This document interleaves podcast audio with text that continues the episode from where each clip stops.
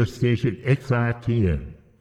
Folks, we'd like to remind you that you're listening to the brightest spot on your radio dial, broadcasting to you from way down south. Where every other Sunday evening, more or less, we follow the journey of James LaGrange, Alastair Strange, Penthesilea Shaggy Mane, and friends as they investigate the question is there an ultimate ground of being shared by humans? Or are there fundamentally different perceptions of reality, which lead to different ways of speaking of spiritual or religious experience? James, this first picture of reality, what the manuscript calls multiplicity, has been all over the place, from ancient Canaanites to indigenous tribes of North America to conflict within the theology of Zoroastrianism, to West Papuans who ritualize warfare. Well, before we open up the intricacies of Egyptian or Greek and Roman religious cultures, perhaps we need to slow down. Let's take stock of what features emerge so far from this model of reality that demands the presence of multiple transhuman entities. Right. So far, I see our premise having seven broad areas we can talk about. The premise is the idea that early humans perceived the world, their interactions with nature, its animals, with other human like entities in a fragmented manner, leading to an implicit umwelt that perceived multiple sources or loci of powers governing the behavior of these entities. The appeal of multiplicity, you might say.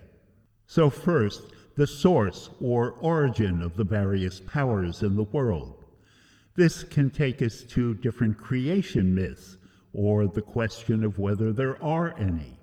For the Canaanites first, then the Iroquois, asking, is there a single primordial agent of creation? Multiple agents, or a so called trickster who brings sometimes disruptive things into existence? Or no actual agent, but something else. Second, the structure of a pantheon, or some more loosely organized corporate form in which various transhuman and sometimes also human beings live, and the distribution of power within the structure of the pantheon. Third, the kinds of interactions that occur between transhuman beings and ordinary human beings, and in what cultural contexts, family settings, gathering foodstuffs and hunting, work in the vineyards and fields, engagements with foreign cultures from migrations or conquest or warfare, hierarchies of authority based on kingship or other modes of control. To what extent were these interactions between divine beings and humans collaborative, or forced by the gods. Here one begins to speculate about the significance of cultic ritual behavior and acts of sacrifice. Fourth, the identities and forms of various deities, gods, godlets, other transhuman beings.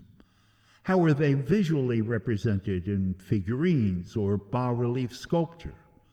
How were they spoken about in oral narratives that captured their physical attributes or character and actions? From what were their identities drawn? Was it related to their societal function? How wide was their personality band? Did their personality show development over time? Why were animals or animal characteristics incorporated into the natures of many gods? Fifth, manifestations of the transhuman world in human culture. Did events among transhuman entities serve as etiologies for how social practices in human culture came to exist? Did they legitimize accepted cultural characteristics? Or did they reveal tensions existing within a culture? Sixth, how the model of multiplicity created order in the world? Did it create a metaphor for what the world was in the human mind? Did it conceptualize conditions of the natural world experienced as regular and dependable? Did it give meaning to those that were chaotic and threatening? And seventh, the moral and ethical implications of the Umwelt of multiplicity. This concerns the possibilities of phenomena we previously spoke about. Does a model of multiplicity create a context in which humans feel they belong in the universe, that they are not alien beings, or that the universe is not fundamentally alien to them. There may be other categories under which to assess religious phenomena. As early people interacted with different conditions of nature and other groups of humans, they formed different models, different Umwelten. Some will require different categories of analysis. In the next model, for example, locality, geography becomes a very important concept in understanding how a culture's basic perception of physical reality shaped its daily life. Let's start with the premise that an umwelt of multiplicity emerged from early humans experiencing the world in a fragmented manner.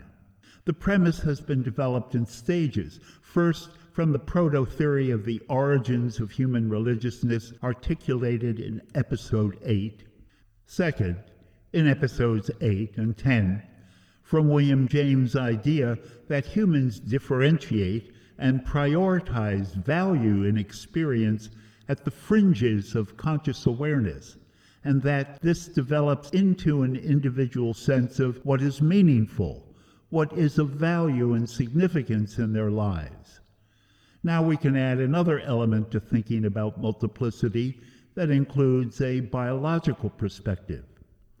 Suppose we consider the entire spectrum of living things, from nanobes, the filamental structures found in rocks and sediments that are possibly the simplest forms of life, then prokaryotes, bacteria, blue-green algae that lack a nucleus, finally eukaryotes, fungi, plants, animals with nuclei that encapsulate DNA.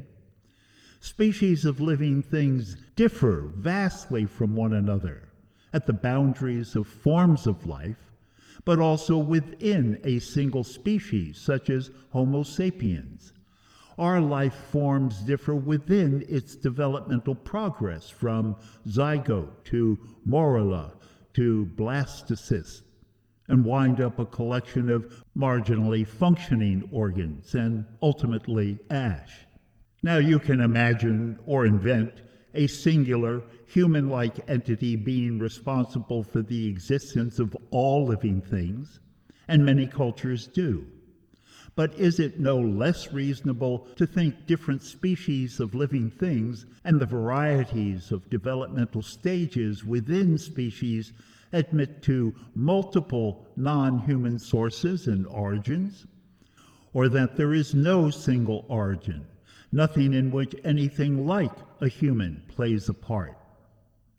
In the natural history of religion, David Hume points to the multiplicity of human events producing a sense of a fundamental conflict or unease with the world, especially those in which humans face conflicting patterns, powers of nourishment and destruction in nature. Natural events can be characterized by their very contradictoriness.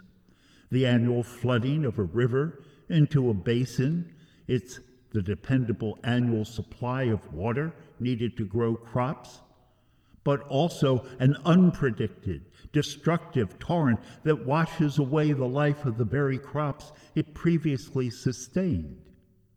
For Hume, these inconsistencies are the various and contrary events of human life. These events are the source of the dread of future misery and the terror of death set against an anxious need and concern for happiness. Hume explains that the absence of empirical knowledge of causes for such natural events gives rise to polytheistic beliefs. Early humans, Hume argues, postulated the existence of causative supernatural entities on the model of human beings themselves, on an anthropomorphic model. But on what basis does he read the minds of early humans? To clearly establish a commitment to human like causation, as opposed to humans seeking intelligibility and strategies of response based on their direct experience, and extracting from experience ways language might bring unpredictable contradictoriness into the sphere of human meaning. Hume's generalization of an universal tendency amongst mankind to conceive all beings like themselves is a psychological claim without an explanatory theory to support his conclusion that human dependence on invisible powers possessed of sentiment and intelligence replaces their absolute ignorance of causes. Hume is correct in inferring from the wide variety of events that humans face a domain of possible transhuman beings that has to be vastly multiplied so every event experienced has its place connected with what Hume calls a crowd of local deities.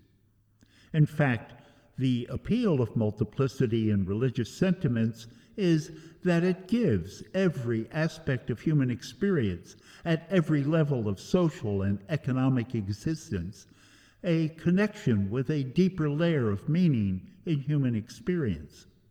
But it is simplistic to simply take for granted that local gods and godlets, deities and spirits must be, as Hume argues, intelligent, voluntary agents like ourselves, albeit superior in power and wisdom. In fact, mythic stories about these supposedly supernatural beings often make it clear, and abundantly clear, they are not necessarily superior in power and wisdom, and certainly not superior in moral behavior, in which case consistent ultimate causation of contradictory sustaining, as opposed to destructive natural events, remains unachieved, unexplained. One might think their unexplainedness could be accepted by humankind as long as their interactions with such events were at least found meaningful. Under Hume's reductionist interpretation of polytheistic religion, it is not surprising he characterizes human interaction with pseudo causative human like entities as manipulative, whereby ritual and incantation humans try to influence these deities in ways that change their own individual destinies. Hume proposes examples of magic like rituals of manipulation drawn from Greek and Latin sources. But the question is are these examples relevant to the individual's perception of the realm of multiple deities, particularly given the separate benefits for the vested interests of cultic priests who take advantage of other possibilities from manipulation of the gods. I want to tell you something about the appeal of multiplicity. You know, we supposedly intelligent humans may or may not be alone in the universe. Sometimes on cloudy nights, it can feel as if we're alone. But on starry nights, when you can see all these gods and godlets and giants and monsters and other beings, we know we're never alone in the universe. It's like we're all going through existence together, and that is a good feeling. Pentha, you are beautiful and wise. This also moves us towards the first question of the sources or origins of the various powers human experience in the world. Questions about beginnings raise the issue of whether there was a creation. In the Canaanite material uncovered, while El is called creator of creatures and father of man, who impregnates other goddesses and earthly women, there is no explicit cosmogony that could be called a cosmic creation narrative. There is debate about whether Baal's defeat of Yam, remember Prince Sea, is part of creation. It may simply be part of his struggle to acquire kingship over the gods. Perhaps there was some older creator myth from Egypt or India that predates the Ugarit stories. The Iroquois, on the other hand, have multiple, at least three, divine entities involved as agents in various aspects of creation. The Sky Woman, planting bits of roots and plants, and right and left handed twins, each creating, respectively, pleasant and treacherous topographies on earth. Think about speaking of all creation as a coherent totality, where the semantic implication is that there must be some creator, possibly human like creator. Well, this is at odds with our understanding evolution as the continual mutations of species following their own paths, largely through random variation or from interactions with the changing environment. One feels compelled to say there is something wrong with the picture of Creator here. Now, if one should keep that picture, it would be as if, after initial instantiation of a species, the singular originator was utterly content to simply allow things to play out on their own, independent of their own act of origination. In which case, it must matter not at all that some, or indeed most, species of living things are doomed either to extinction or subsumption with an entirely new species of being, where connection to the originator is lost. Unless, of course, the losing of that connection is a way to make room for some kind of freedom of agency of living beings. The picture within the conceptual model of multiplicity may turn out to be more robust, more satisfying. Why not multiple creators? Even better, why not the suggestion that all possible species of living things have, in effect, always been around as possibilities without creators, so that those that become actualized are consequences of various interactions of their elemental components with the immediate environment at a stage of development where it becomes possible for such an individual being to exist. All species of living things then have an equal intrinsic right to exist. All existing individual entities are equal in the sense of being logically possible. What comes to exist does not require the conscious or capricious choice of some creator who selects favored ones from among all logically possible beings to become actualized.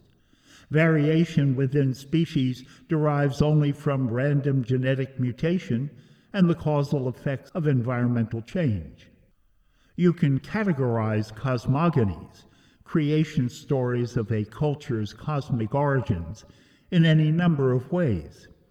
Creation myths carry characteristics of a particular culture, but they may also embody or reject characteristics of other cultures or religions with which its people have come into contact.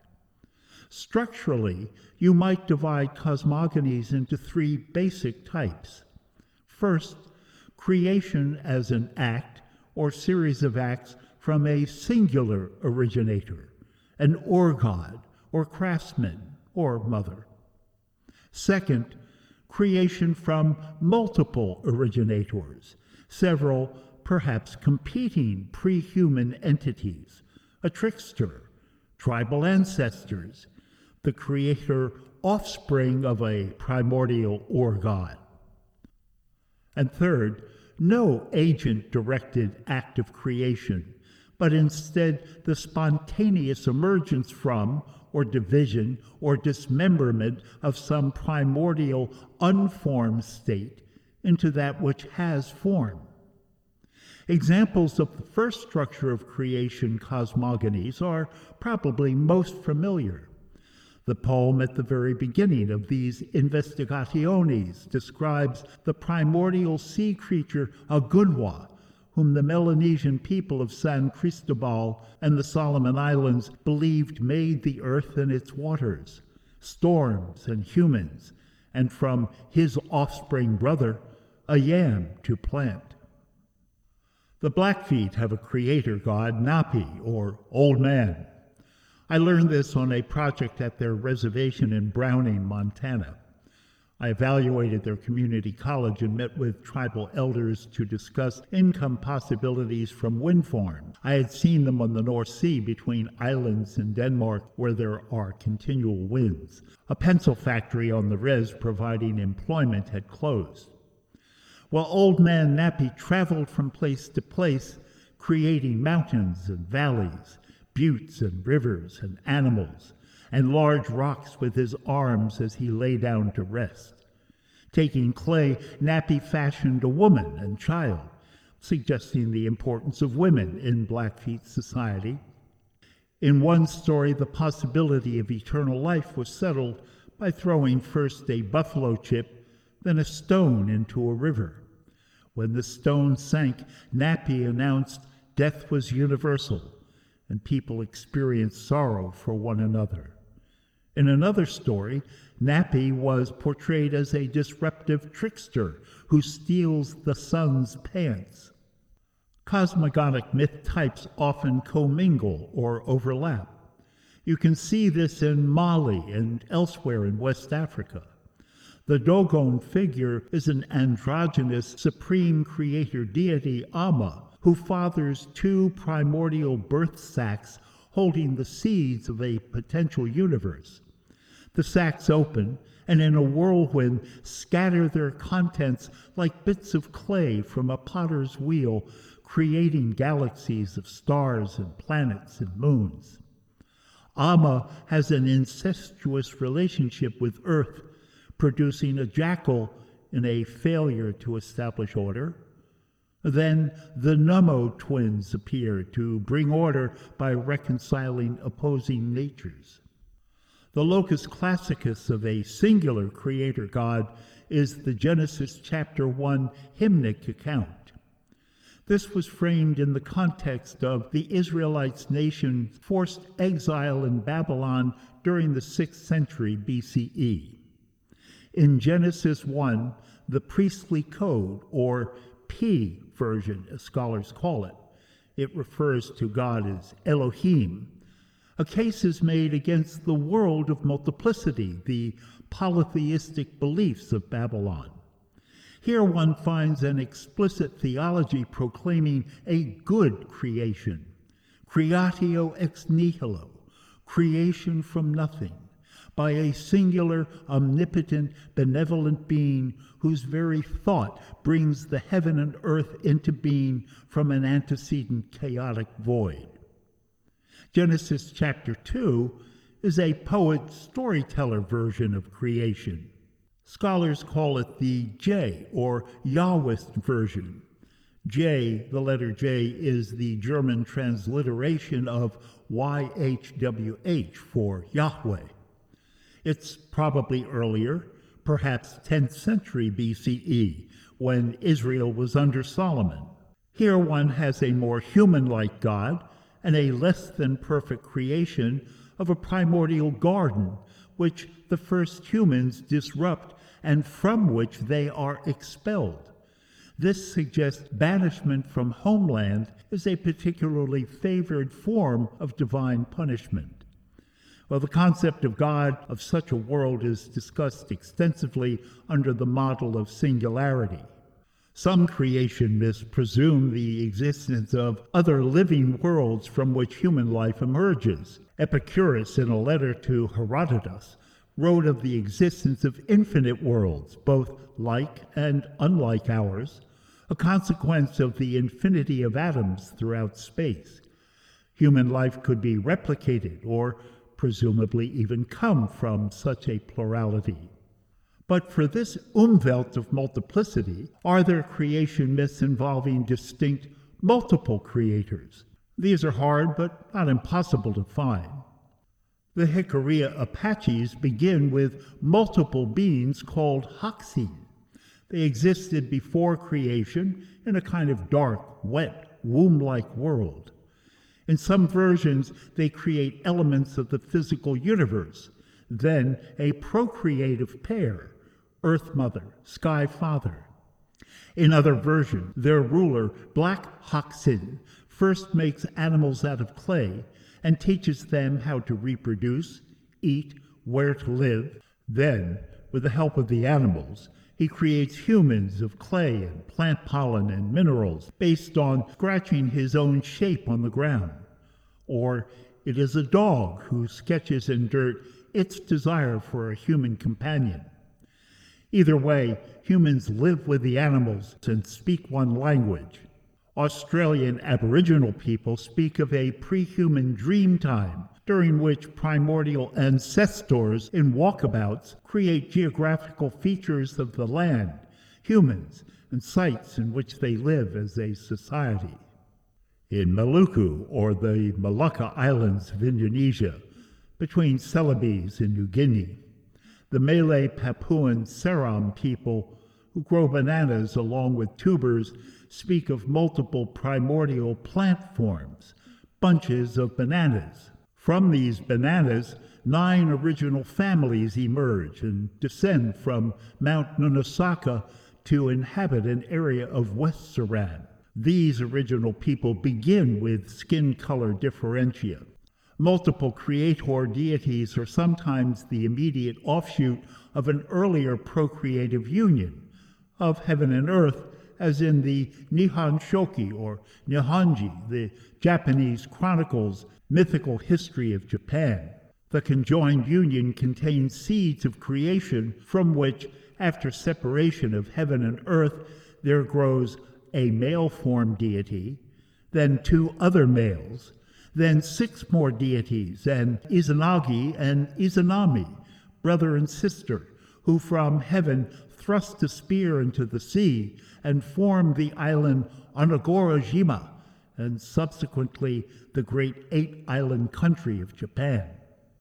Sometimes multiple beings of themselves unknown origin simply appear on the scene, as with the Kiowa people of southwestern Oklahoma. In their myth, the Kiowa come into the world one by one through a hollow log there were many more than now, but not all of them got out because a woman whose body was swollen with child got stuck in the log, and thereafter no further Kiowa could get through, accounting for why the Kiowa tribe is small in number. Creation by thought occurs among the Quiché Mayan people of the highlands of Guatemala, preserved in the Popol Vuh, the book of the mat, the mat being a woven throne, it symbolizes communal unity. This myth involves several primordial creators, three gods, hurricane, and two thunderbolts, descend from the sky to address Tepeu Kukumats, sovereign feathered serpent, who inhabits a watery void or sea, engaged in thinking using the sky's powers. Everything that enters their thought comes into being the land of earth, mountains, trees, the separate sky, animals condemned to be food. The gods seek creatures to praise them and attempt to make humans first from clay, then wood. The latter produces mindless beings who are subjected by Tepeu to hurricane's flood that turns the wood people into monkeys. A second creation narrative describes the exploits of two hero twins, Hunahpu, Blowgunner, and Xbalanque, jaguar deer, and their victory over the lords of Xibalba, the underworld. The Great Plains Osage Indians begin with people living in the sky.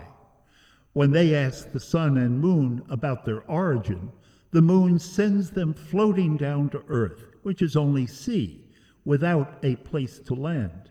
An elk floating down with them falls into the waters and calls upon the winds to blow the waters away. land appears, and from the elk's hairs plants and trees grow. Finally, the Sumerian Babylonian Enuma Elish we've already mentioned. It dates from Hammurabi's time, around 1900 BCE, but uses Sumerian god names. Its main purpose is not origins, but praise of Marduk in explaining his rise from a great local deity to head of the pantheon, thereby honoring Babylon as a great city. In the opening lines, Enuma Elish La Nabu Shamanu, when the heaven above had not yet been named, multiple beings, Apsu, ocean, and Tiamat, the primeval waters, together produce other divine forces, Lahmu and Lahamu, silt and slime, Anshar and Kishar, horizons of the earth and sky, Anu, authority of heaven, and Ea, earthly waters and wisdom.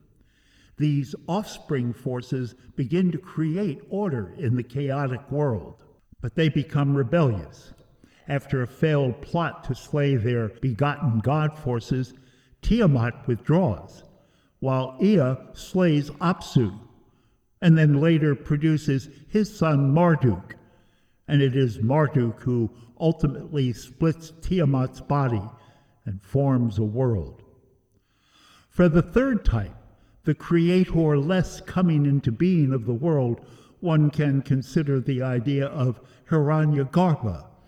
This is the golden or universal womb of Vedic philosophy, which the early Upanishads call Brahman, the soul or principle of ultimate reality of the universe. The womb floats in the dark emptiness of non existence until it splits into Svarga, the celestial abode of the Devas, and Prithvi, earth. Contemporary interpretations of this primordial cosmic egg have led to associate it with cosmological theories of creation from a single point without a personal creator, as in the Big Bang Theory. In the Egyptian cosmogonic myth, Atum is the name for pre existence. Its meaning is both nothingness and completeness, or being everything in its state of not yet being. In a metamorphosis of self fertilization or emanation, Atum produces an initial divine couple, Shu, the air, and Tefnut, moisture, who in turn produce Geb, earth, and Nut, sky. The myth is associated with Heliopolis, the original mound on earth on which the emanations received the ka, or embrace, in which the power of Atum was realized. This myth is not an act of creation by a willful agent, but a spontaneous coming into being of the cosmos. The Egyptian term, HPR, written with the picture of a scarab beetle means roughly coming into some form. It is a sui generis property of Atum. So Atum, in a sense, forms itself into a cosmos. Accounting for the origin of existence was problematic for Egyptian religious thinkers. Withholding intentional personal agency from the concept of Atum it is perhaps better to think of a twin nature of Atum. Atum designates unformed form, and Kheprer, the changed form or formed form. The two are logically connected aspects of the same primordial state.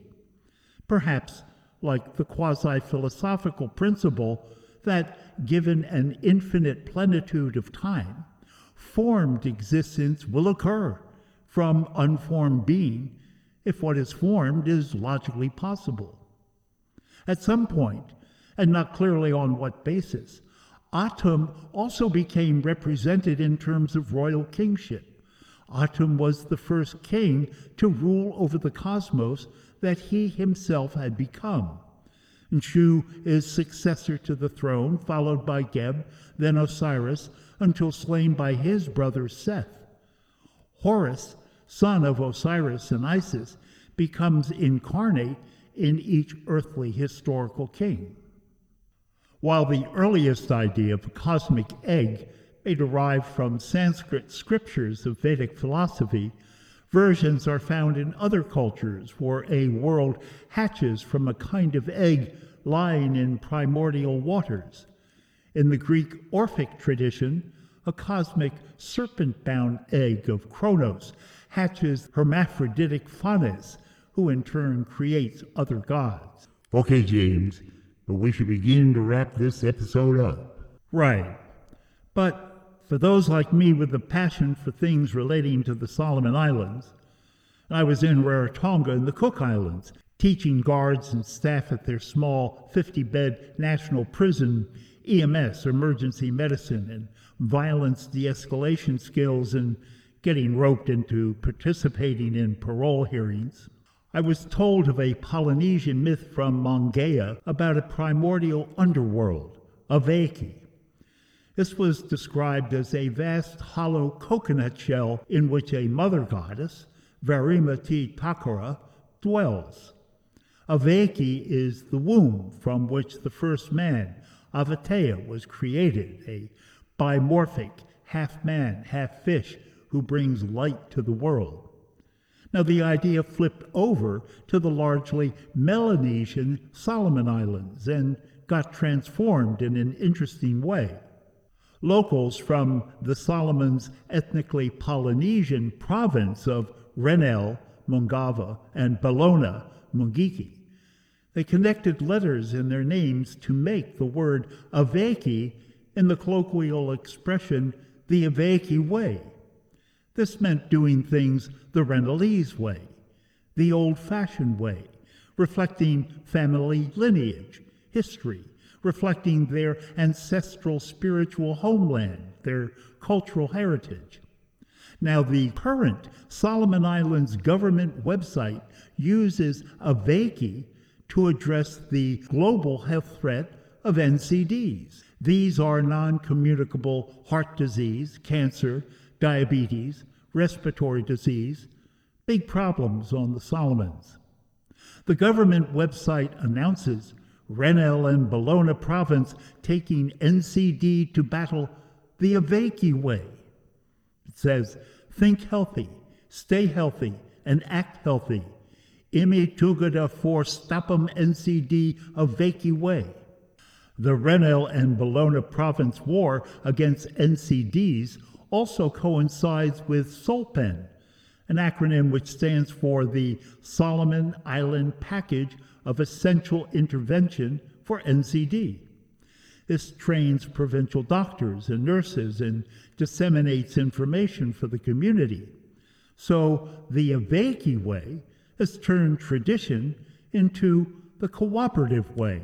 The Aveki Way has engaged moral awareness to transform a society that has been suffering various kinds of decline, from conflicting economies, weakened leadership, as well as disease. Perhaps the cosmic egg has hatched a new creation based on science. Maybe it has, James. Maybe it has. But let's say goodbye for now. Continue with the other areas of multiplicity in the next episode. Yes, Fred, thanks for reining me in. It's easy to go off onto the many uncharted paths on the shore of this dark island.